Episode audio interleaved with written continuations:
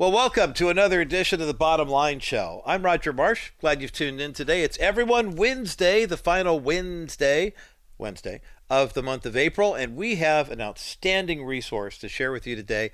I'm going to give you the phone number now.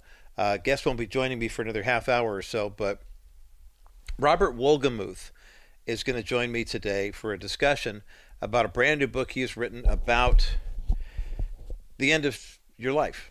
I mean, I don't know how else to describe this. It's Robert is the author of 20 books. He is a just a, a champion for the family, for relationship building, for biblical truth. Um, he's a graduate of Taylor University and also has an honorary doctorate from there as well. He has two grown daughters who are both married.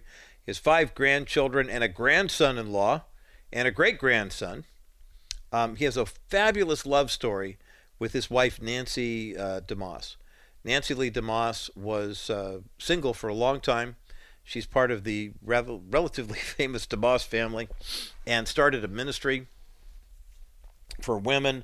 And Robert was married to a wonderful wife, Bobbie, uh, for many years, and Bobbie died of cancer, what, 10 years ago, something like that, maybe longer than that.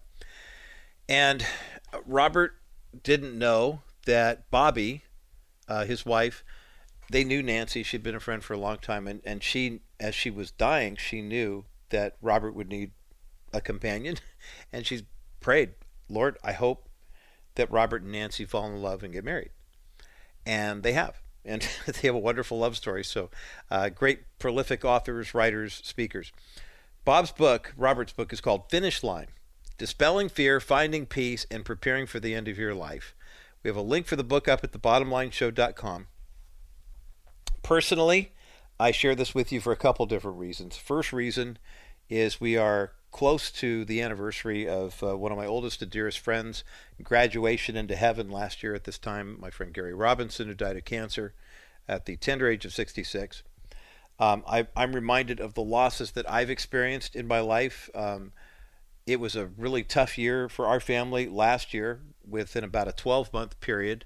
Um, my kids lost their mother I lost my physician, Dr. John Chang, who was murdered um, in a church. Uh, you remember that church uh, shooting that happened in a church in Laguna Woods, uh, part of a, uh, a, an Asian Baptist church, Korean, I believe that, uh, uh, or Chinese Baptist church that. Um, they were having a guest speaker in town, and a guy drove from Las Vegas and came to shoot up the entire church. And Dr. Chang rushed toward him and um, and was able to knock the gun out of his hand, but not before he took three rounds in the chest. And he literally laid down his life for his mother and all the other members of their congregation.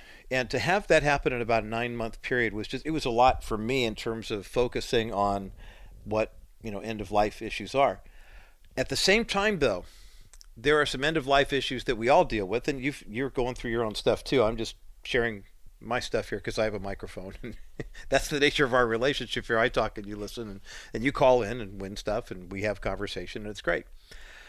But um, as my parents have moved into, you know, the uh, final laps, my daughter Kaylee likes to say that they've basically entered the stadium in the uh, uh, in the marathon, and they're taking their final lap, and we don't know how long it takes to run that lap. Their 90th birthdays are coming up in June, and um, it's going to be a really wonderful, peaceful, beautiful time. But at the same time, we've been living this, and I know a lot of bottom line listeners would fall in that category. I'm 61, so you know, I mean, I, uh, there are a lot of us that are in that demographic where our moms and dads are getting to be that age. In some cases, it's our kids that are getting to be, you know, old enough to where you have to plan that service, and it's just no fun. But for Christians, what do we look at? What's the benchmark? You know, in the world, people live temporally, and it's all about the right now. I want to live. I don't want to die. I don't want anybody else to die. Therefore, I don't like guns because sometimes people use guns and die. Uh, I don't, you know, but if everything is temporal, the question shouldn't be, am I going to die or I don't want people to die, but rather, how am I living right now and what comes after I die? And you know, I noticed this early on in my pastoral ministry days when I was the intern guy, even though I was in my late 40s, early 50s. I had a lot of assisting duties. I was the guy who got there early and left late after setting up the church for the sanctuary for worship services and you know made the trek back and forth between two campuses and if there was a midweek memorial service or a funeral i was if i had the time if i had the capacity i was there helping out running the powerpoint you know doing whatever it needed to be done but i noticed something at memorial services and funeral services and that was that they were tremendous opportunities to share the gospel now you might be wondering, well, gosh, Roger, that's weird. Why would you think of like, you know, handing out a track and the four spiritual laws and praying the sinner's prayer with someone at a funeral? Well, let me tell you. And this is why I'm a big advocate for churches using this as an evangelistic opportunity. For openers, there's a lot of pretense that gets dropped at a funeral. You know, you could go to a wedding and you could try to look your best and act your best and not get along with everybody there, and maybe you're there to be seen and you know that type of thing. But at a funeral, there's a finality here. I guess I realize at a wedding there could be one too, especially if you were in a dating relationship with either the bride or groom and they're marrying somebody else. There's a finality there, right?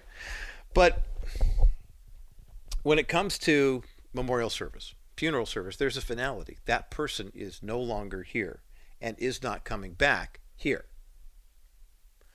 So then you have to wrestle with, well, where are they? And what about the grief?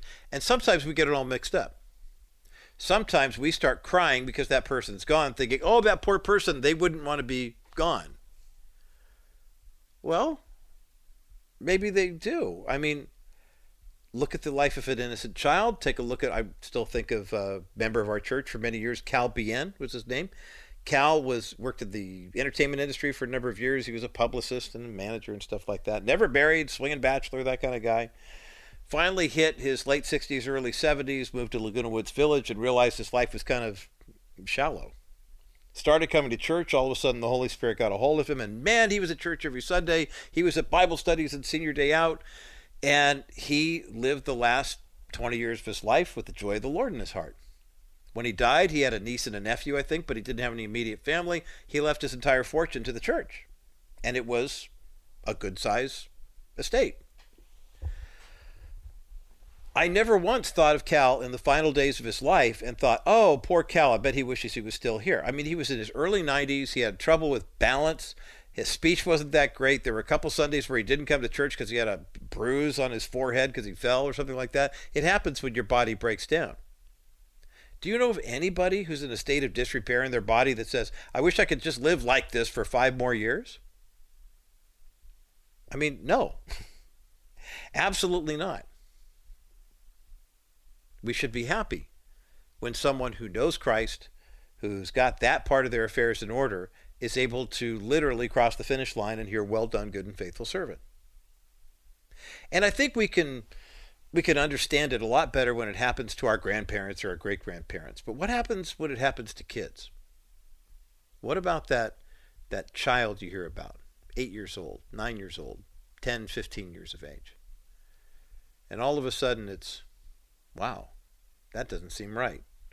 That doesn't seem fair.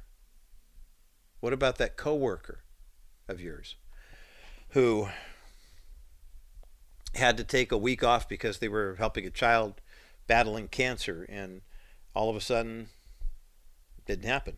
Our church's school has a memorial bench, I think, that's dedicated to the life of a little boy who had uh, leukemia during the COVID pandemic. And the combination of the two, his life was cut very short. Now that's hard. That's really hard. That's the go home and hug your kids and grandkids hard, right? Whenever we see a shooting, like at the uh, the school in Nashville, Covenant uh, Christian School in Nashville, where three students and three faculty members, three adults and three children, were shot and killed. It's kind of heartbreaking. It's really heartbreaking when you see that the White House has decided that the way to honor the memory of the six people who lost their lives in that shooting is to bring three lawmakers from the Tennessee state legislature to the White House because they were protesting for stricter gun violence laws and they were expelled. No word yet as to whether or not the Biden administration will actually invite the families of the children who were killed, or the families of the principal, or the lead custodian, or the substitute teacher. None there. You know, photo opportunity, why not go to Nashville, hold a special meeting? My thoughts and prayers are with you. This is a senseless tragedy. We're going to do everything we can to make sure that there are better safety measures, et cetera, et cetera. Instead, it's hey, let's get with the Tennessee Three because they're politicians, and uh, we, we that that'll help energize our base. No one remembers those people in Tennessee who got killed before. Well, as someone who served as, as a campus pastor at a Christian school, trust me, they the Covenant shooting weighs heavily on my mind even a couple months after it happened. no one wants to see children die because we think of all the potential. We think of all the joys of this life that they might be missing out. And it's interesting because when you think about the number of kids who died, I mean, during the COVID pandemic, there was a huge hue and cry because something like 1.4 million kids tested positive for COVID, and uh, or maybe it was higher than that. Um, but then the number of kids who actually died with COVID in their system was less than a thousand. And granted, there are 77 million children age 17 and under in the United States. But kids do die. We know abortion is one of the leading causes of death. But in 2021, the number of kids under the age of five who died was about the same number as the population of Orange County and San Diego County combined. 4.8 million kids worldwide under the age of five died in 2021. So, a writer by the name of Ken LaCorte on his Substack page did a, a report on this number, and he said, Well, 4.8 million child deaths last year sounds bad, but would you believe it's actually good news? And the world is, in fact, getting better? It got my attention, and I think I can keep yours with it on the other side of this break because I agree with them. We'll talk about that coming up next as the bottom line continues. One of the greatest gifts that we can give to an expectant mother is the gift of the first picture she'll ever have of her son or daughter in the womb. That comes through an ultrasound, and our friends at Preborn have an opportunity for us to make more of these ultrasounds a reality. Every time you give a donation of $28 to Preborn, that means one more ultrasound can take place. But how about giving enough money for an ultrasound machine? The cost is $15,000. It's a sizable investment, but every ultrasound machine can do 250 ultrasounds per year and lasts at least 10 years. Now take that cost $15,000 and divide that by 2500. Okay, now you begin to see how the cost per ultrasound goes down even more once we have more ultrasound machines to donate into preborn clinics. Make a donation right now to preborn. It's completely tax deductible, and every penny, every dollar you donate right now is going to the purchase of an ultrasound machine. 833 850 BABY is the number to call. 833 850 2229 or go to kbriteradio.com. That's K B R I T E radio.com. Click on the banner for preborn and make your best donation right now. $25, $50, $100. It all counts towards saving babies' lives. KBriteRadio.com. Hit the preborn banner right now. Welcome back to this Everyone Wednesday edition of the Bottom Line Show. I'm Roger Marsh. We're talking about life and death, and if the world is getting better. By the way, coming up in about 15 minutes, Robert Wolgemuth is going to join me. We're going to talk about his brand new book called Finish Line Dispelling Fear, Finding Peace, and Preparing for the End of Your Life. We've got a link for that book up at thebottomlineshow.com. Um, leading up to that is a story that was reported by a guy called Ken LaCorte. I'm not familiar with his work until this. Uh, he says, I write about censorship, media manipulation, and honest insight for people who are curious about how the world works. And apparently, apparently there are 33,000 people who subscribe to him on Substack. So, for whatever it's worth, that's what you'll find up at thebottomlineshow.com. But Ken has an article called The World is Getting Better. And here's why 4.8 million child deaths last year is actually good news. He acknowledges at the beginning of the article at first glance, it sometimes seems as if the world is falling apart. We've got natural disasters, wars, education problems, increasing poverty, overpopulation, and many more problems. But what if I told you that the world is actually doing better? In fact, a lot better. Would you believe him? Well, he starts out by saying Let's think at, look at one of the most horrible things imaginable, and that is the death of a child. In 2021, 4.8 million kids under the age of five died. They died in mostly poorer countries, and they died due to preventable reasons. That is horrific. Now, I'm going to add a little something. Well, I'll do that later uh, with regard to that total. Because I think that it probably needs a bit of an upgrade. I'll give you that. But in the meantime, let's continue with Ken LaCorte's article. He says 4.8 million deaths in poor, mostly in poorer countries and primarily due to preventable reasons is horrific, but it also means that the world is actually getting better. Why is it getting better, you ask? Well, he says, despite news headlines, the world is actually an immensely better place. And there's a video that he posts where he talks about, you know, how the world is getting better. But here's the main statistic that jumped out. In 2021, 4.8 million children under the age of five died of mostly preventable causes and mostly in poorer countries. But in 1950, the number of children who died, age 5 and under, was 19.8 million. Now, let's get a little perspective here, shall we? If you compare uh, 19.8 million to 4.8 million, you find out that that's a decline um, of about 80%. But let's take something else into consideration as well. You can see where the proportions are. In 2015, the world population was around 7.3 billion. By 2020, most analysts expect that it hit the 8 billion mark in that world. But in 1950, the world's population was 2.5 billion. So now, let's have some fun with numbers, shall we? Let's take, let's see, uh, 19 million eight hundred thousand, and we'll divide it by 2.5 billion. Let's see. There we go. And that equals one, two.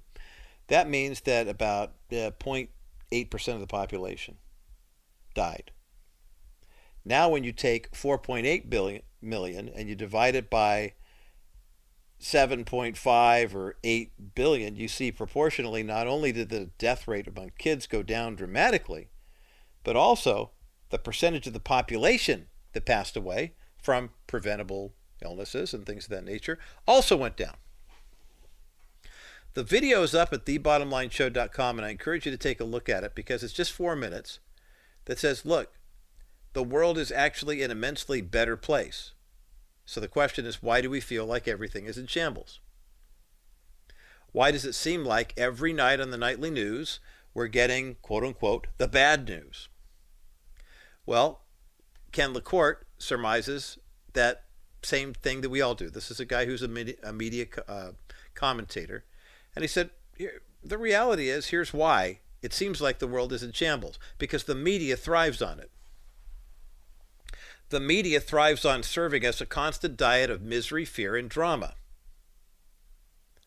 Basically, it's what we click and it's what we share. Now, admit it. When you were in school, elementary school, middle school, high school, if something good happened to somebody, what happened? Hey guys, guess what? I got straight A's. Hey, I made honor roll. What'd your friends do? They teased you about it, right? Oh, look at Mr. Goody Two Shoes there. Straight A's. Ah, boy, that must be wonderful. Look at my smart friend. No one wanted you to be smart unless you were going to help them with their homework, right? But what really got people going? I'll never forget being in the fifth grade. And a couple friends of mine brought a pack of cigarettes to school. Ooh, remember this is the late 60s, early 70s pack of cigarettes. And they went in the bathroom. Ooh, and they were going to light them and smoke them.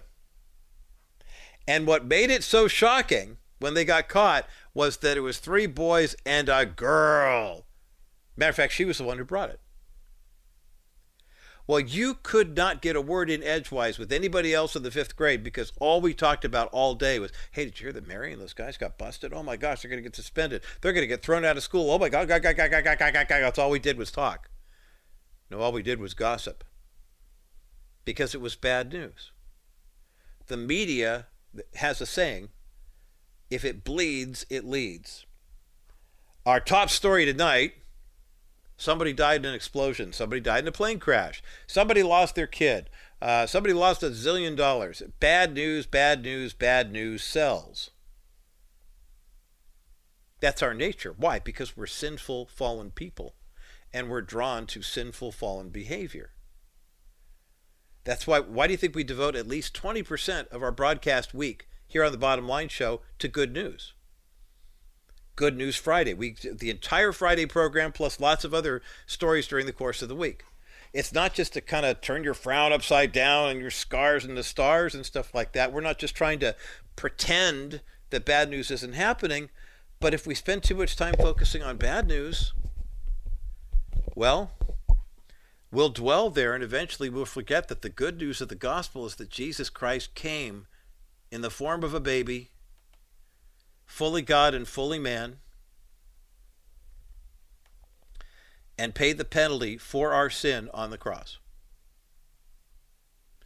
Paid that penalty so that our sin could be paid in full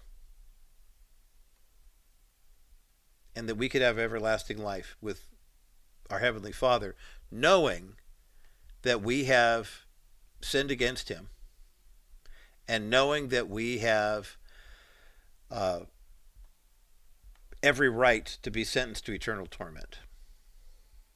So, 4.8 million child deaths is actually good news compared to 19 million child deaths, almost 20 million, 60, 70 years ago. But there's one statistic that we have to look square in the eye that is of greater importance than this one good news story, and it has to do with the real child mortality rate in the world today. We'll talk about that coming up next as the bottom line continues.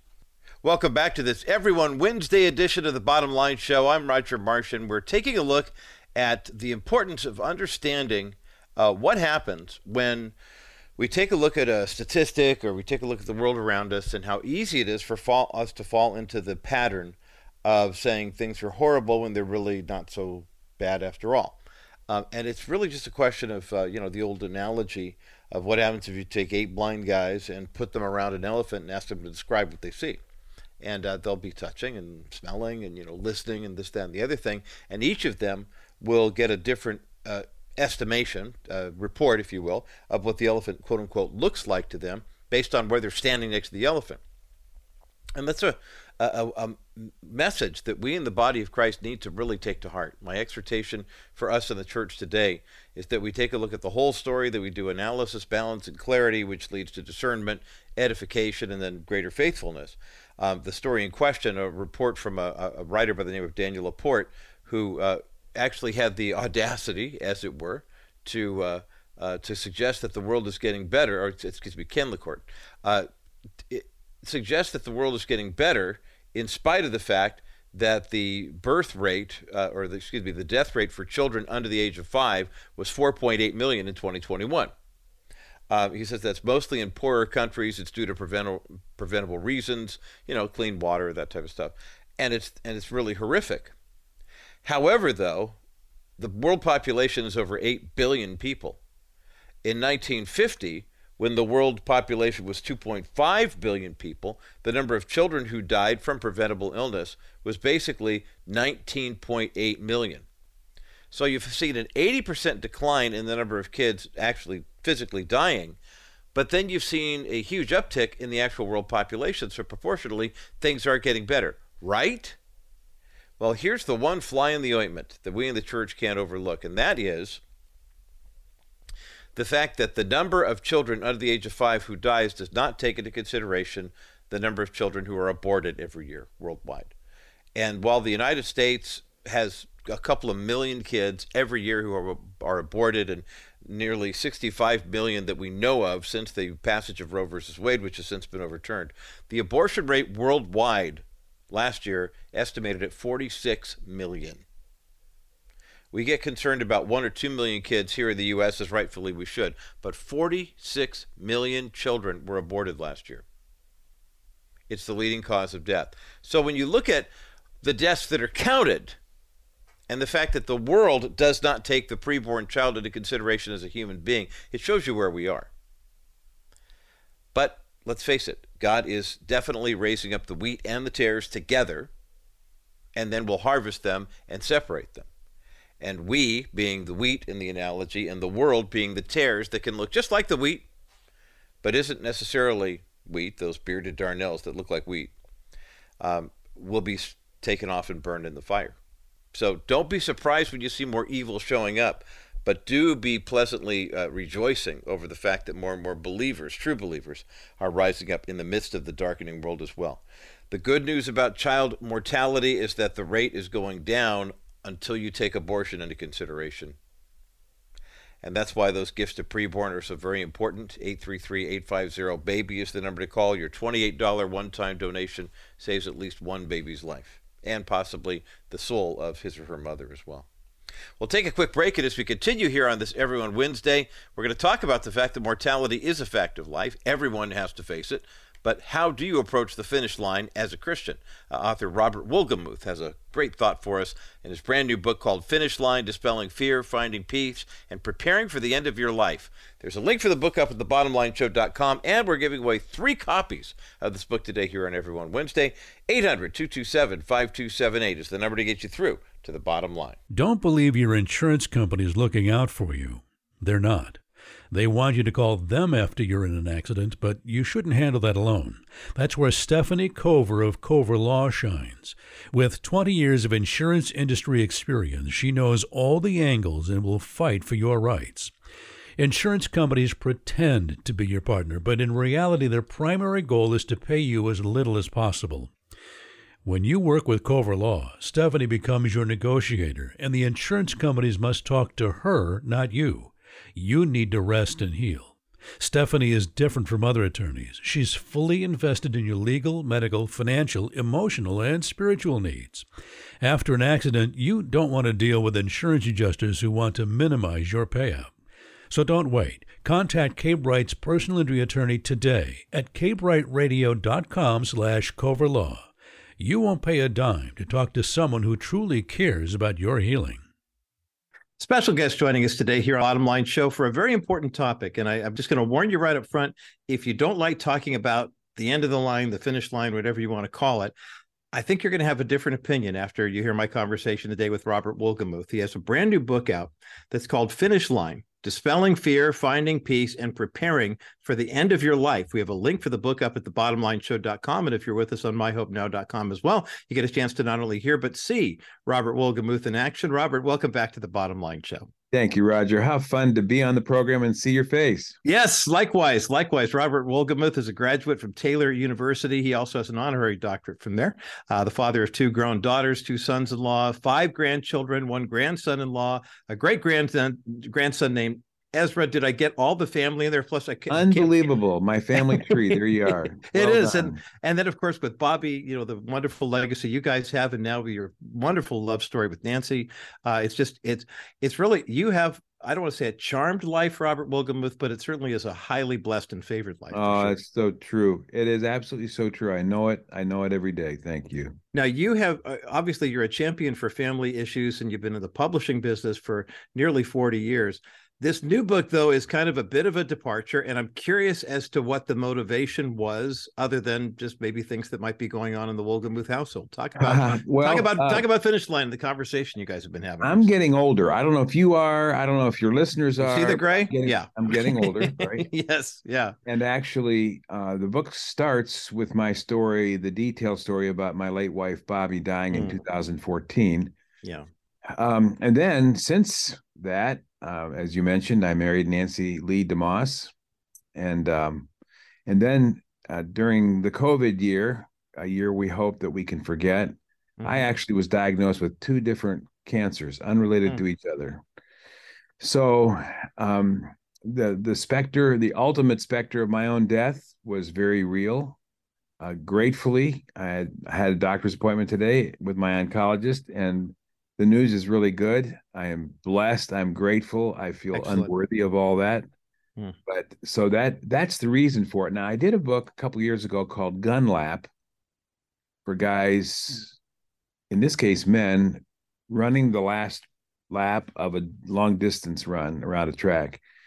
Um, and it's about that book was about living and about doing your best with these important years. But this one is about the finish finish line. It's about dying. Mhm. And and uh, there's some stuff in there in this book that needs to be said, and maybe some reminders that people need to hear. So uh, I and I actually enjoyed the process. I had Nancy will tell you my study, the floor of my study was covered with books about death. like, can we do something else now? yeah, yeah. But you know, it is true. It it and nobody listening to this doesn't know that the scripture says that one of the appointments that you and I are going to have is our death. It's Yeah. appointed unto men and women once to die. Yeah. So since that since de- the death rate is 100%, I thought it'd be really a good idea to address issues and there's I mean, hopefully the book is encouraging and joyful, but it's all also very instructive about things that we need to do Mhm. for that day. You know, it's interesting. Robert Wolgemuth is my guest today here on the bottom line. The book is called Finish Line Dispelling Fear, Finding Peace, and Preparing for the End of Your Life. And we have a link for the book up at thebottomlineshow.com. I'm encouraged when I meet people these days who see how whacked out the world is and just, you know, the the values of some people are just bizarre. But seeing the church getting stronger and folks kind of come to the realization that maybe we in the Western church, especially, have tried to create a Christian version of the world as opposed to saying, hey, wait a minute, we are all running this race with perseverance. We've got this Yeah. great cloud of witnesses cheering us on. And one day we will cross the finish line. Maybe even the past five years, Robert, have you noticed more and more people facing that reality and saying, oh my gosh, I didn't realize how focused I was on the here and now that I forgot Yeah. about the not yet. Talk I think that. the I think the pandemic sent us in that direction. Um, and you know, honestly, and I this could be so unpolitically correct, or would it be politically incorrect? That I think a lot of the masking and all that stuff was simply a fear of dying, Hmm. and people not being ready, and so like almost overdoing it. Again, there may be some folks who've just tuned out, and I apologize for that. Yeah. But I think that there was an overreaction simply because people aren't ready to die. They're afraid to die. I think that's a very fair and loving assessment from Robert Wolgemuth today here on the bottom line. Finish line is the name of the book. We have the uh, uh, the link up at the bottomlineshow.com. You have a chapter titled Finish Line Lines. I, I love that that phrasing. Talk about what you mean by that. It, it sounds very clever. Okay, so well, 30% of us will die suddenly. I, I put in the book for some men, um, the the their their final lines, the final words they're going to speak, the the lines right before they die, die die will be, "Hey, you guys, watch this." yes, especially for Women guys. not so much, but Yeah. men maybe. Mhm. Yeah. 70% of us will have a longer exit ramp. And so we'll have the luxury really of being with people. This is one thing that the pandemic denied so many thousands of people, but Hmm. hopefully that's a thing of the past. But a chance to hear final words that people have to speak. Yeah. So, of course, that chapter includes Jesus' final words it is finished. But I, I talk about other people like W.C. Fields, who was a renowned atheist. They walked into his room allegedly, and he was reading the Bible. And they said, What in the world? He said, I'm looking for a loophole. So, you know, Hmm. final words from people who are about to die. I Yeah. tell the story of my late wife, Bobbie. I was with her when she died, the moment she died. Mm, mm. And she actually took me by the shirt, Roger, and she pulled my face in next to hers and she said, I love you so much. And she closed her eyes and died in that moment. Oh, Hospice wow. nurse was there, Wow. and my two daughters, Missy and Julie, were there. And I've spoken with doctor friends. Very, very, very few people have that kind of death experience. It's usually elongated, takes longer. This was in a moment. I mean, an hour before we were doing our daily Bible reading, she was asking questions. We were talking with her. She was totally conscious, totally lucid. And she just closed her eyes and died.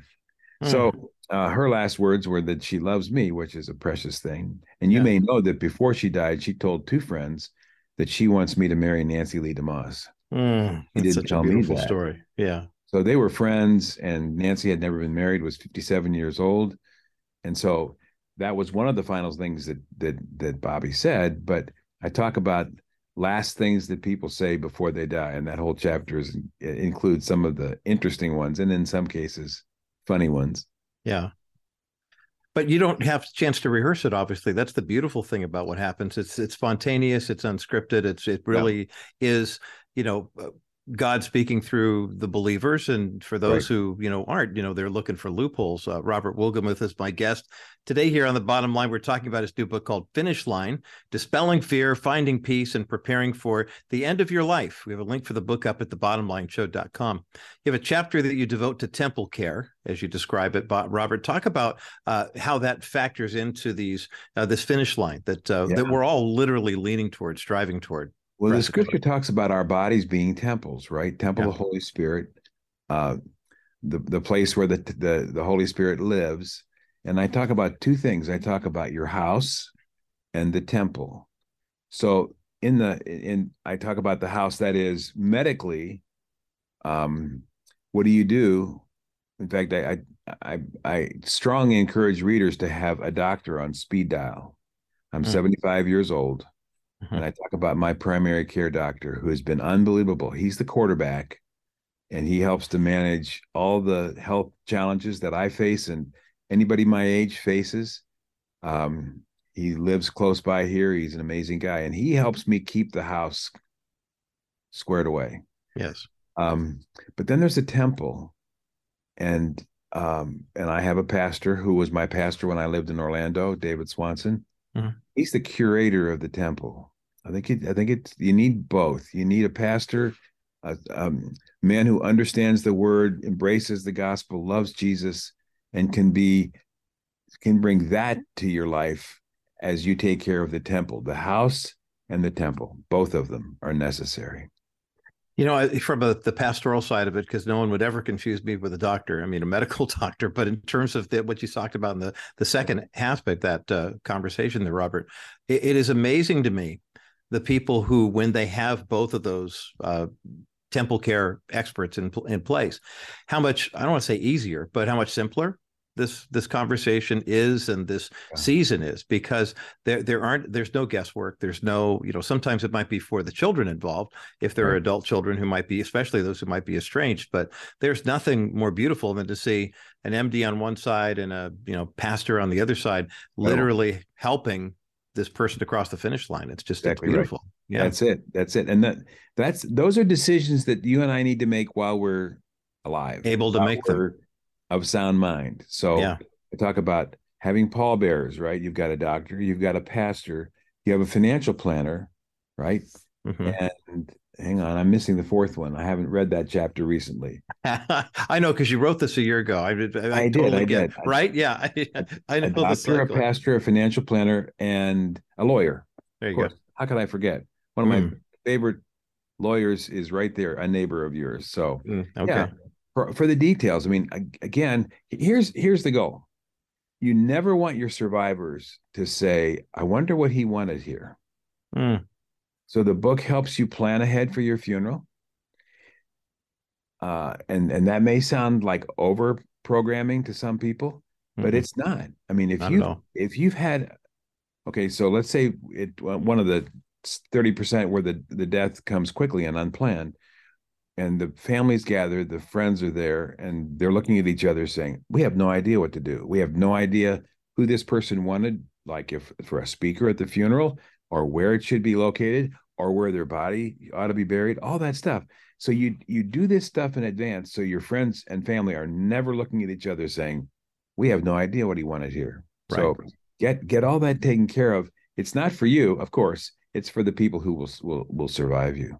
Mm, and that's great counsel. Robert Wolgemuth is my guest today here on the bottom line. The new book is called Finish Line Dispelling Fear, Finding Peace, and Preparing for the End of Your Life. We have a link for the book up at thebottomlineshow.com. More of this conversation in just a moment as the bottom line continues.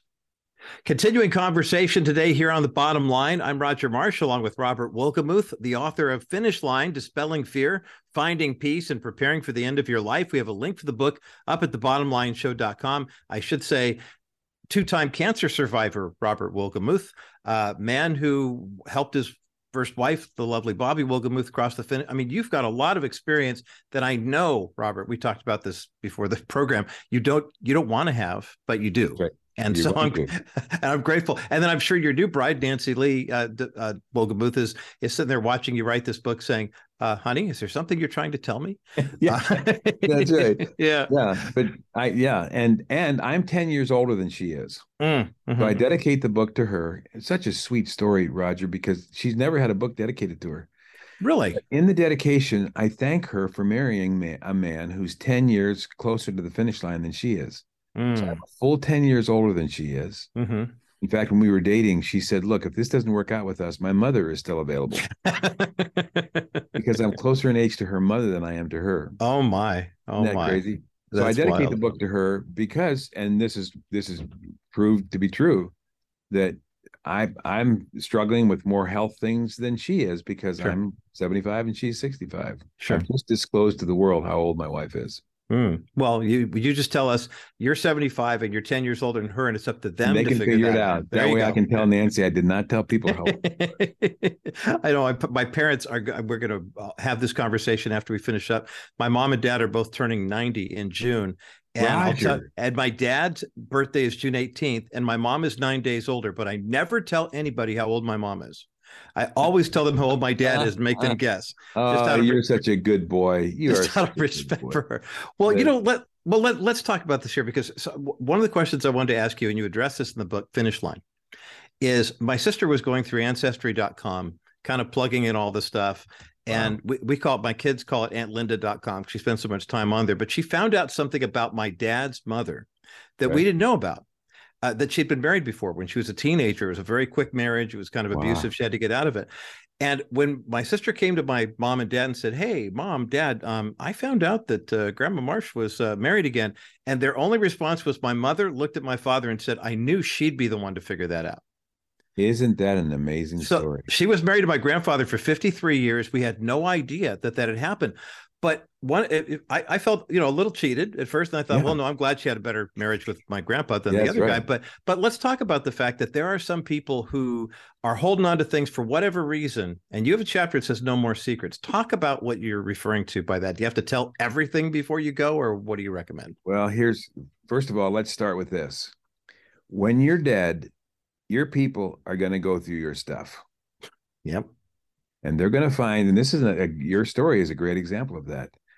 So i tell the story in that chapter that probably most of your listeners know and i will not say his name but a well-known worldly renowned or world renowned apologist brilliant man a man who was a very good friend. He was converted under my dad's ministry when he was 18 years old. Oh my.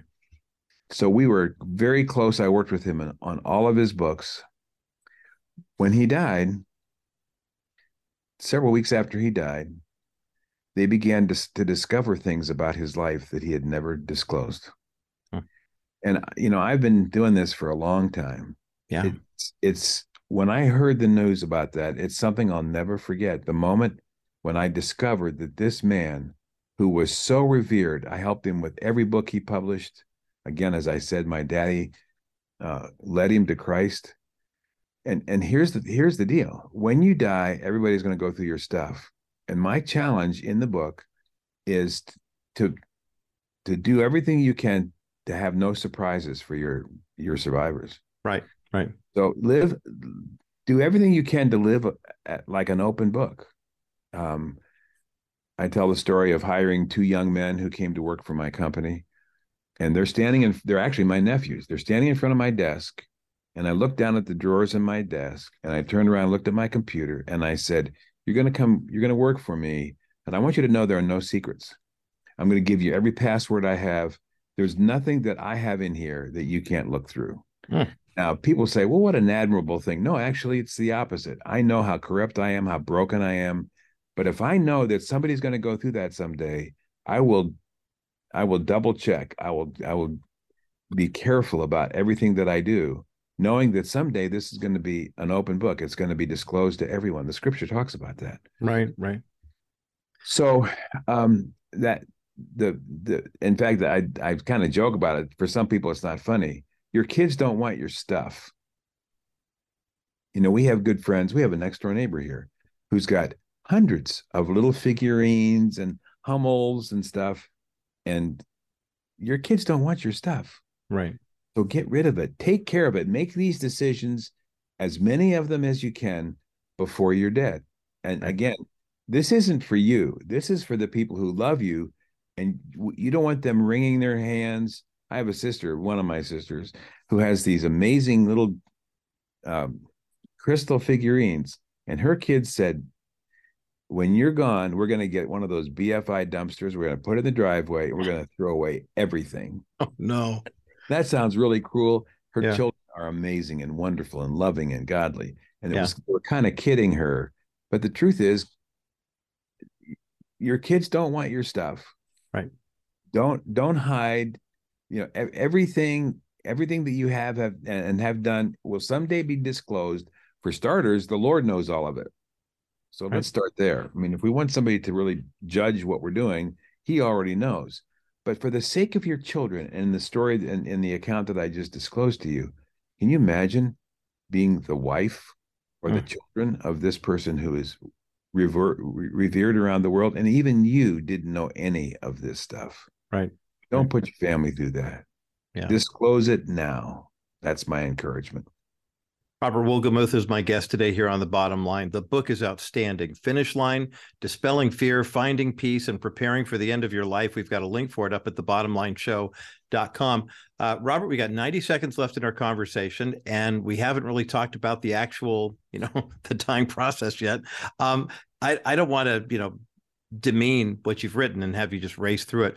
But what final thoughts do you have to share with our listeners, many of whom are either facing this season in life themselves, or maybe they've got parents who are facing it, and you want to, uh, uh, like my my younger daughter's a uh, in biokinesiology, she's working on a doctorate in that area right now, and and when the first time she saw my parents when they were in their assisted living facility.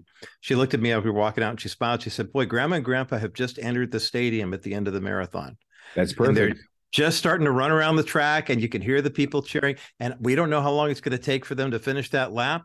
That's but perfect. this is where they are. And I thought, oh, that's a good way to describe it. Oh, that's perfect. I tell the story of Dr. Ed Hindson, mm-hmm. who taught at Liberty for many, many years, good friend of our family. And the story, his daughter at, at his funeral told the story about the whole family gathered at the hospital in the room where he was dying. And they realized he was dying and they cheered uh, they sang hymns and stuff. Yes. When he actually stepped into heaven, the last thing he heard was his family cheering like crazy, like he's crossing the finish line. Oh, perfect story. It's perfect story. Yes. yes. yes. it is. Eh. What well, I would I would just leave you with two words: be ready.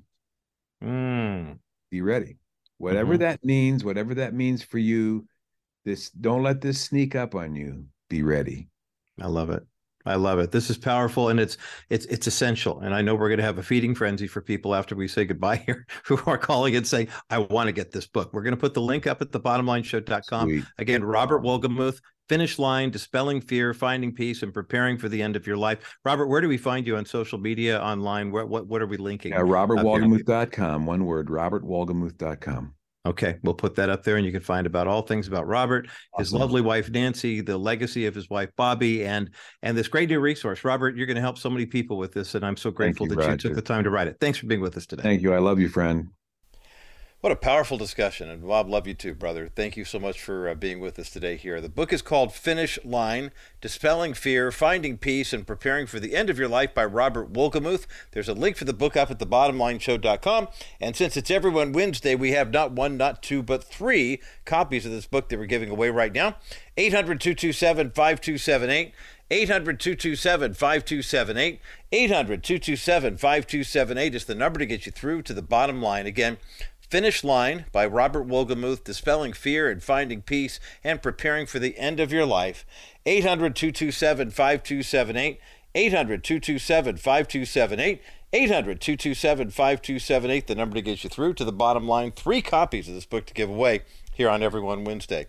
On the other side of this break, I want to reflect on something Robert said in light of some a question that was asked to me or asked of me just a little over five years ago, and it was a real game changer for me. I think it will be for you as well. That's coming up next as the bottom line continues. You can protect against market volatility without investing all your money into bonds. Wilson Financial has simply better alternatives. The last 12 months there has been almost 1.7 trillion invested in investment grade bonds. This move to safety locks up money for a long time of guaranteed low returns. Why? Market volatility. Well, my comment is why go with low earnings for a long time when you can get great earnings with a solid real estate backed investment paying you 6% over the next three years? After three years, you can invest in another option, or you can do what most of our investors do and reinvest in another one of our new exclusive 6% accounts. This strategy gives you the best of both options without settling for many years of low returns. Our 3D Money 6% account pays you great interest while you're not subjecting yourself to market volatility. Call 800 696 9970, 800 696 9970, or visit kbriteradio.com slash Wilson Financial and ask about Dennis Wilson's exclusive real estate backed 6% investment account.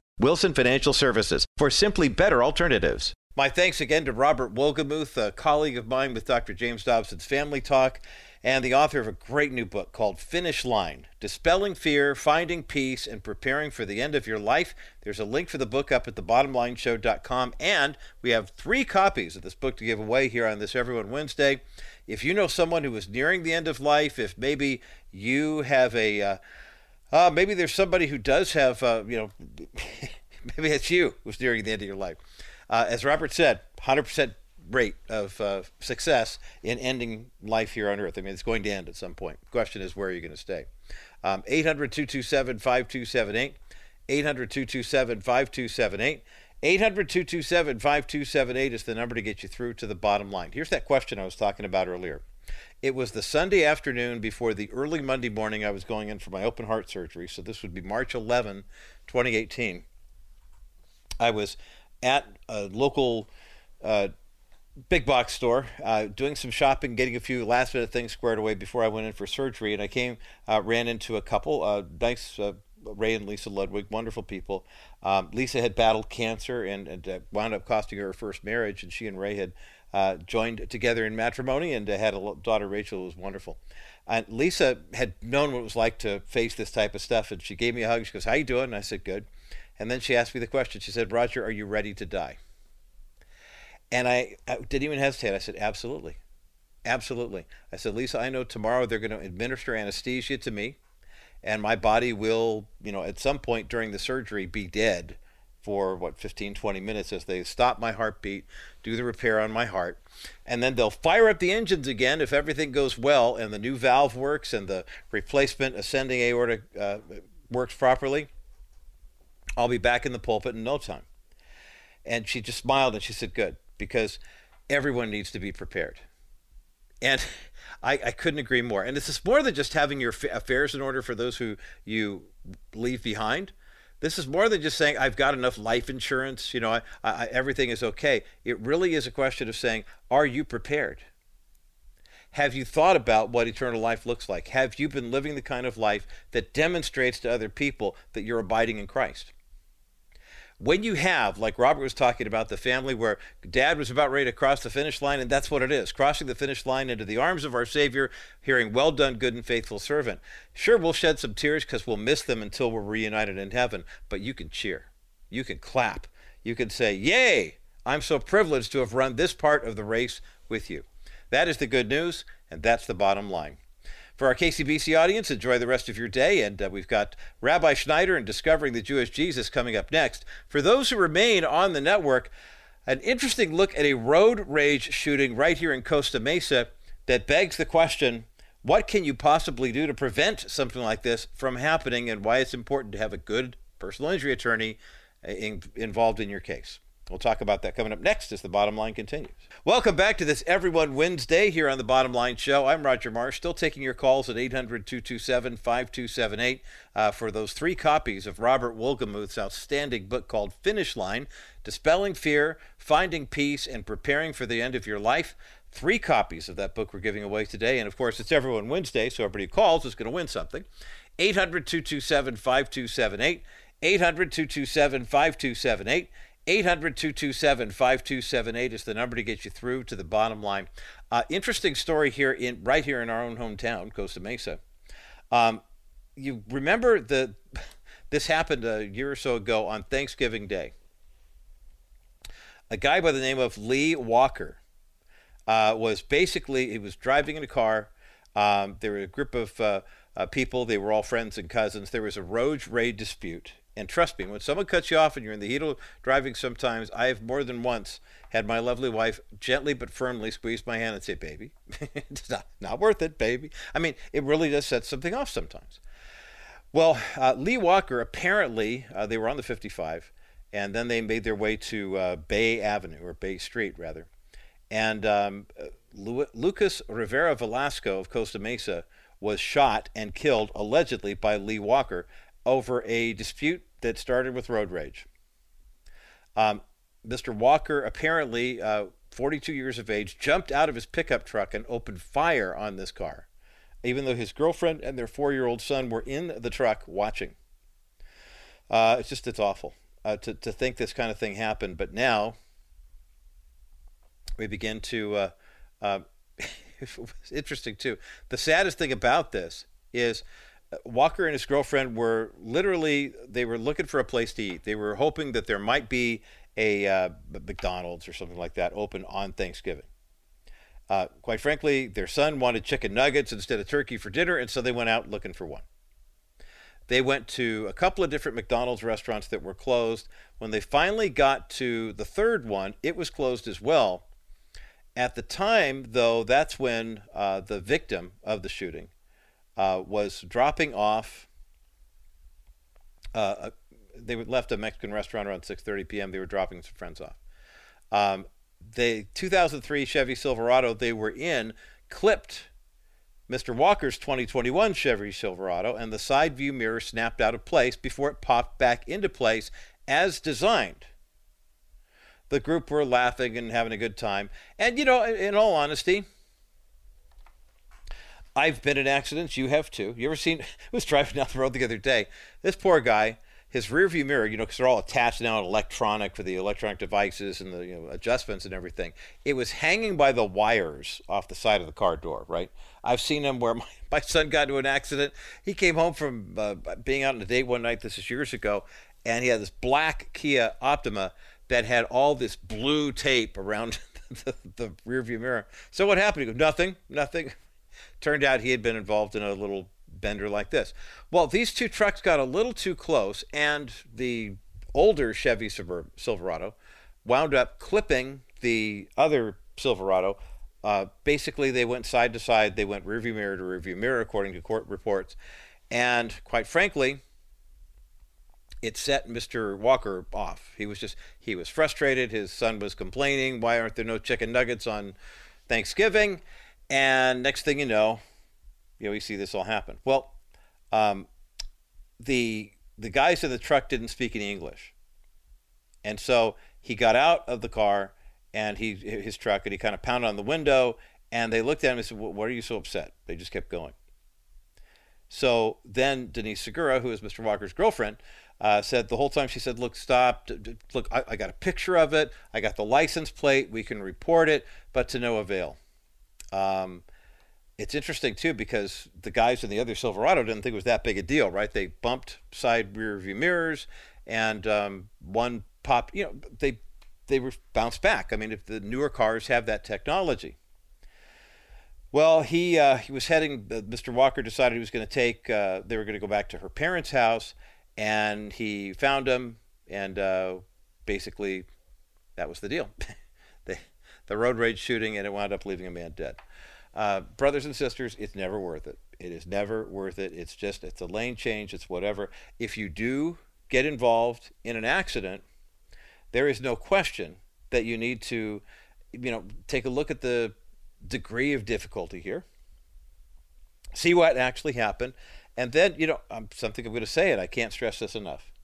If you don't have Stefanie Cover's name and number in your contacts, then you contact Stefanie. I'm not going to speak for her, but I can imagine if the police report said, look, it was basically a uh, rear view mirror to rear view mirror, you know, side mirror type things just connecting, and one of them bounced in and bounced back, I would be annoyed, no question. I would be thoroughly frustrated.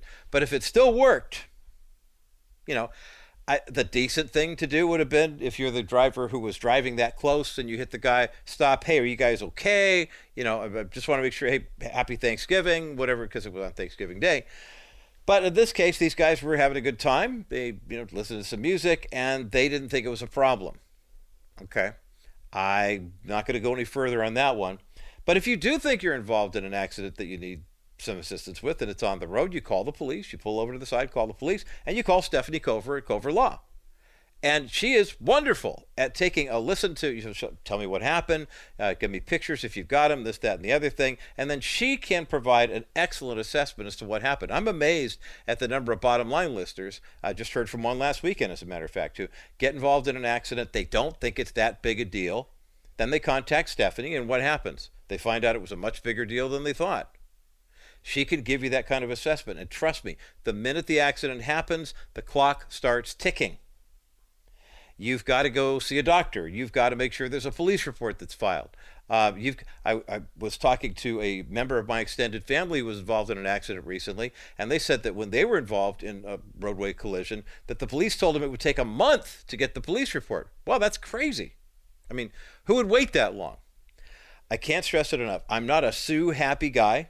And I know Stefanie's not in a huge hurry to rush to court every time somebody has a case. But the laws have become so complex and the world has become the world to the point where if you are involved in a slip and fall in a dog bite for crying out loud, you're out walking the dog and uh, somebody else is out there with their dog and you get bit by their dog, those are things you have to file police reports on. I didn't know that until I started asking those kinds of questions to Stefanie Cover. And so I encourage you to make sure you have her name and number in your contacts. It's Stefanie with an F, Cover as in cover, 877 214 4935. Or you can go to kbriteradio.com forward slash cover law and get the ball rolling there. As we continue, Stefanie's going to join me to talk about personal injury law, talk about why it's so important for us as Christians to not necessarily say, well, I don't want to gouge anybody in a case. That's not what this is about. There's actually a very solid biblical reason why we need to engage a personal injury attorney like Stefanie when there's an accident. And we'll talk about that coming up next as the bottom line continues. You know, I'll never forget the moment I met my grandson Isaac. It actually wasn't in the delivery room. That was the first time I held him. But the first time I actually met Isaac was when I went with his mother to her ultrasound appointment, and the ultrasound technician showed us a picture of that eight week old baby in the womb. Uh, you know, I encourage you to contact Preborn right now and make a donation to provide that same experience for another family. Maybe there's someone in your family who's expecting a child right now. They've had the ultrasound, you've seen the picture, you've heard the heartbeat, and you think, wow, how can I bless someone else? Studies show that 83% of the women who go to a preborn clinic and see that ultrasound either choose to become mothers and raise the children on their own or release the child for adoption. It cuts the risk of, it cuts the rate of abortion dramatically. But your donations are necessary right now to get more ultrasound machines into preborn health clinics. Give a gift online when you go to kbriteradio.com and click the banner that says preborn. Cute little baby there wrapped up in a blanket. Or give a gift over the phone. 833 850 BABY. 833 850 B A B Y. That's 833 850 2229. Call preborn, make a donation. Every ultrasound machine can do 250 ultrasounds per year, so give a gift right now.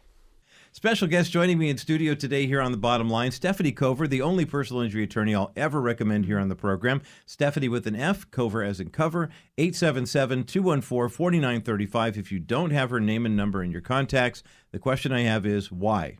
Or why not? I don't know if, what the proper English is on that, but Stefanie, welcome back to the Bottom Line Show. Thank you very much for having me, Roger. You know, it's interesting when people talk about personal injury law because oftentimes they'll say, "Okay, well, you know, here's the deal. I mean, I would, yeah, I was involved in an accident or something happened at work and whatever, but I didn't think I needed a personal injury attorney because I didn't really think I was hurt. I was injured, you know, and that type of thing." How do you determine? I mean, I, I see this happen. I, have seen the sign. We were talking about this as we walked in the studio today. I've seen the sign that says you're driving on the road. If you were involved in an accident and there was no injury, just pull to the side, exchange information, and keep going. And my first thought was, how do you know? I mean, or how do you know if you are or are not injured? Talk about why it's important to contact you first when you're involved in any kind of accident, whether it's a car accident, slip and fall, dog bite, whatever the heck it is, because you never know the extent of the injury and you don't know what the legal ramifications are. Right. You don't know your rights. Mm. And the other side will take advantage of your rights. hmm Um, you need to get a foundation when you start to have a relationship to establish that you know what's going on. And you can't really do that by yourself. hmm Um, I've had someone that recently called me and was going to retain me, and then her girlfriend said, No, it's not necessary. The other person has insurance. I actually sent her an email and said, I believe that's a mistake. Mm-hmm. Yes. Um, anyways, she ended up calling me saying she had nightmares all night because the other side was trying to do this and this and this and this and this, and she didn't know what to do. Mm-hmm. Well, what she should have done. I mean, first and foremost. And I say this, I mean, as a satisfied customer. Now, here's the thing with me, with Cover Law. I have never actually had to retain Stefanie Cover to do any law for me, but the counsel that you've given me as to whether or not I needed it was so invaluable. We're coming up on five years ago that I got sideswiped on my way to church in an accident that you said was kind of a perfect storm a Christian guy gets hit by another Christian guy on one's on his way out of the church parking lot, another one's on his way to church. Police officers just happened to be at Coffee Bean right across the way. I mean, everything went perfect in my case. We both had the same insurance company. Everything got settled within a couple of weeks. I mean, it was just but that is so rare when that happens. And I just got a chill thinking about this woman having nightmares, saying, Wait, I was going to call Stefanie Cover. I did contact her. And one of my girlfriends said those dreaded words that you and I have come to loathe, which is, The other party has insurance. Right. So what? I mean, that's gonna, I mean, what what do, what good does that do? Because the insurance company has attorneys, the insurance company has shareholders, and they don't want to pay you. The representatives are trained and they know what they can and can't do, and they're not going to educate you. And you know that firsthand, Stefanie Cover, Yeah. because you used to be that person, not in the, the dastardly type of sense, but you worked for the insurance company. you know how the game's played. Definitely. Yeah. Because I remember when I would ask for money, I would write the story and I would tell the truth, but my boss would pull me on the side and goes, What really happened? and I mean, I always told the truth, but I wanted to make sure that the insurance company was fair with them, Mm-hmm. and I already knew where their perspective was Mm-hmm. and where they were coming from. So I had to word things so that they were forced to pay. Is that part of the reason you left? That's Yes. yeah, that's I can see it in your eyes. Yes. Stefanie Cover's with me today here on the bottom line. Former attorney uh, to insurance companies, working on personal injury claims, and now in private practice as a personal injury attorney. One of the longest running tenured law firms for personal injury law in the Southland. 877 214 4935. Stefanie with an F. Cover is in cover, or go to kbriteradio.com forward slash cover law and you can fill out that information sheet. So back to your your uh, the, the woman that contacted you and thought, okay, well the other party has insurance, and since they have insurance, their insurance company is going to take care of it because they were responsible. There's no concern for your client or potential client about her injury, about her damage, about anything. And these things, it's one of those hurry up and wait things, isn't it? You've got to jump on it the minute it happens Yes. and know that you've got to be in it for the long haul. And how many times have I heard you sit across the table from me here in the studio and tell me this? They tell you to go to the doctor, go to the doctor. They tell you to fill out the form, fill out the form. That stuff is crucial in a case like this. It is because the law says the person who's injured has to prove their case. Mm-hmm. And to say, oh, I'm going to pray on it and try to feel better, I always pray all the time. But that doesn't stop me from going to a doctor because the Lord uses doctors. Right, right. And um, people sometimes say, well, I, I don't know if I need you. Some guidelines for an auto accident is um, what type of damages to your vehicle, what type of damages to the other vehicle. Um, how did the impact feel to you? Did your body move in the vehicle? Did your body strike anything in the vehicle? Did you have a purse on the seat or something that fell or you know objects like that? Was a vehicle that hits you have a load of object which would give it more weight, which would potentially cause uh, more injuries because of the momentum? Um, you also have to look at, um, well, how is my health? Mm-hmm. Did I have prior health problems? Mm-hmm. You know, could this trigger something that I had in the past? how do I feel right now? And, and a lot of times, if people are numb and because they're shook up, which is very understandable, Sure. they may not fully understand it. But within that day, you start feeling that pain, and then you know. So you don't ignore the pain, but if you feel like you can ride your bicycle 150 miles, then you're fine. Mhm. Yeah, yeah, that's a good rule of thumb. Talking with Stefanie Cover here in studio today, here on the bottom line about personal injury law when you need a personal injury attorney. And the short answer is always. If you have any kind of slip and fall, uh, we mentioned the dog bite. I mean, some people might think that's kind of a joke, but dog bites are a real deal. I Yeah. mean, in terms of the amount of damage, I was reading about a, a family in Texas, I think it was, who had there was a little boy who was trying to protect his younger sibling from. Uh, he, uh, they were out playing with the dog, and a pack of uh, dogs came up. And he was trying to protect the younger sibling, and the kid's face is all swollen. I mean, he just got really got the short end of that deal. And any one of those dog owners would be responsible, right? I mean, in a case like that, Yeah, definitely. When there's a dog bite, it's very important to make a police report. a police report, really. Okay, now that talk, uh, unpack that because I'm always intrigued with the, you know, back to my earlier thing. Hey, you got hit in the accident and nobody got hurt. There's no police report, and I, my question is always, how do you know you didn't get hurt? A police report for a dog bite. Talk about why that's important. Well, because they have to track the dog. Hmm. Did the dog have prior bites? Does the dog have a prior propensity? Does the dog have rabies? Mm-hmm. And animal control will take the dog and quarantine it for 10 days. Wow. And if there is no police report, there is no identification of the party who owns the dog. And the homeowner's insurance policy covers dog bites. Even if it doesn't happen at home. Yeah. Really? Okay. Well, see, another reason why you I wouldn't have known that. I would thought if I'm out walking my dog and another dog shows up and bites my hand or something like that, but we're at the park, I wouldn't think my homeowner's No, insurance. not policy- it's not your insurance, it's Their- their insurance. Okay, It's right. the person who owned the dog's insurance. interesting. Um, they, that's a covered loss. Now, some insurance policies, you have to be careful, exclude dogs. Okay. Um, not many, but some do. But you definitely need to make a police report right away. Um, because usually, if you have a dog bite, you know, the arm is bleeding Sure, or the leg or something like that. Mhm. Um, I've even had people who had a dog bite their lip. Ow.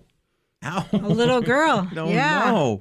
That's awful. Yeah, and you you just you know the owner is emotional, but the owner at the same time doesn't want to own a dog that has a propensity of biting Right. other people because Absolutely. They're not very comfortable and they're not very relaxed about it. Mm. So um, it it's a it's a must. It's a necessity. Mm. And- what I would do is I would um, call, if you're not home, I would call the police where you're at. If you're at your next door neighbors and they're a little stressing, you can go next door to your house and let them know it was next door, whether it was you or your child or something like that. Um, I've seen most people are uh, concerned. There are some people that say they antagonize my dog, but people really, when you come down to it, do not antagonize a dog. Um, A dog that's going to bite is going to bite. yeah, Yeah. I mean, it, it, it very seldom is a well behaved, domesticated, lives at home dog going to go out there and say, Ooh, there's Roger. I don't like his politics and bite me in the leg. They're just not, that's just not going to happen. right. Yeah. Right. Yeah. So it's it's really important for not even only for yourself, but for the homeowner, and just think of future people. Mm-hmm. It, it might be a child. Yeah. You never know. So it's it's really important, and I think that's kind of a, a duty as a Christian to Yes. do that. Yes. yes. You know, whether you're fine or not, which I've never heard anyone not being not injured when there's a dog bite, Mm-hmm. because there are at least some people go through emotional things Mm-hmm.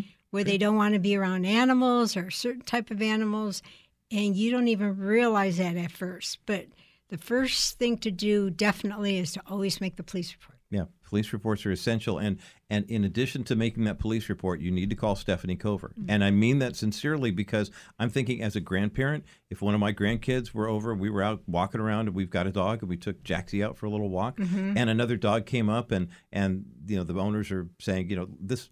This drives my wife nuts. Oh, go ahead and pet my dog. It's okay. We're like, no, we don't want to pet your dog. You know, we don't care. We don't know where the dog's been. We don't. But you know, sometimes you kind of put your hand down and make it look like it. And sometimes the dog's a little playful, and sometimes the dog might come up and bite a little hand. Right. And I don't want anything happening to Zipporah or Isaac or Nazareth or anything like that. They're all under five, and we don't want anything bad happening to them. Right. I want to make sure. Okay, so I'm filing a police report. Yes. It doesn't mean I hate the person whose dog Right. bit me. It just I'm filing a police report and I'm calling Stefanie Cover because there's ch- probably something in the dog owner's homeowner's insurance policy that will cover this, And and and the injury is going to be pretty intense. And I'm sorry, I didn't mean to No. interrupt.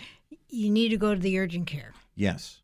because every time I, I have I've had a case with a dog bite, it is routine for the ur- urgent care to give you a tetanus shot. Um, just to make sure you don't get any type of illness or infection. hmm And so it's it's a way of protecting yourself and your body, which is a temple of the Holy Spirit. Amen. Amen. Amen. And we have an obligation before Yes. God to take care of our bodies. Yes. And I have learned that from Stefanie Cover because Yes. I am that guy who grew up in that home that said, take a couple of Advil and keep pressing through. And then all of a sudden you got a nine inch scar in your chest because your heart needs. And now it's like, absolutely. Lisa and I were just having this conversation this morning about going for walks and staying, you know, healthy for God, for our kids, for our grandkids. Yeah. And for the people that we interact with. So, well, Stefanie, the time always flies by. when We're talking about Stefanie Cover and personal injury law. Cover Law is the law firm that I recommend. Stefanie handles personal injury, Jim handles contract. They're wonderful people. 877 214 4935. Make sure you've got that name in your contacts. If it's easier, go to kbriteradio.com forward slash Cover Law. You can fill out the forms there and kind of get the ball rolling in terms of I think I might have a case. Stefanie's office will follow up with you.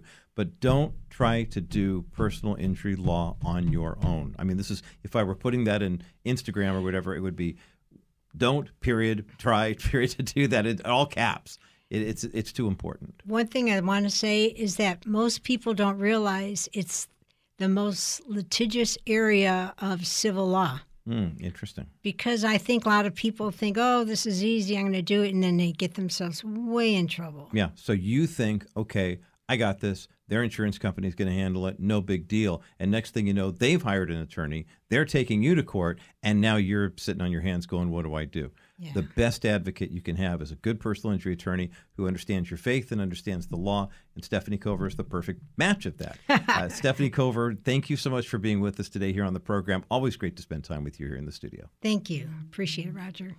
Well, really appreciate uh, always the time that we can get with Stefanie Cover and, of course, her husband Jim Cover, both great attorneys. Stefanie does personal injury law and Jim does contract law.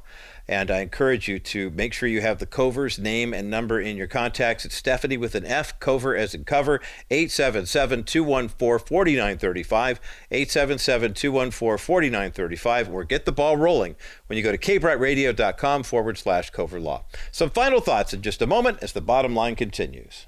You can protect against market volatility without investing all your money into bonds. Wilson Financial has simply better alternatives. The last 12 months, there has been almost 1.7 trillion invested in investment grade bonds. This move to safety locks up money for a long time of guaranteed low returns. Why? Market volatility. Well, my comment is why go with low earnings for a long time when you can get great earnings with a solid real estate backed investment paying you 6% over the next three years? After three years, you can invest in another option, or you can do what most of our investors do and reinvest in another one of our new exclusive 6% accounts. This strategy gives you the best of both options without settling for many years of low returns. Our 3D Money 6% account pays you great interest while you're not subjecting yourself to market volatility. Call 800 696 9970, 800 696 9970, or visit kbriteradio.com slash Wilson Financial and ask about Dennis Wilson's exclusive real estate backed 6% investment account, Wilson Financial Services, for simply better alternatives.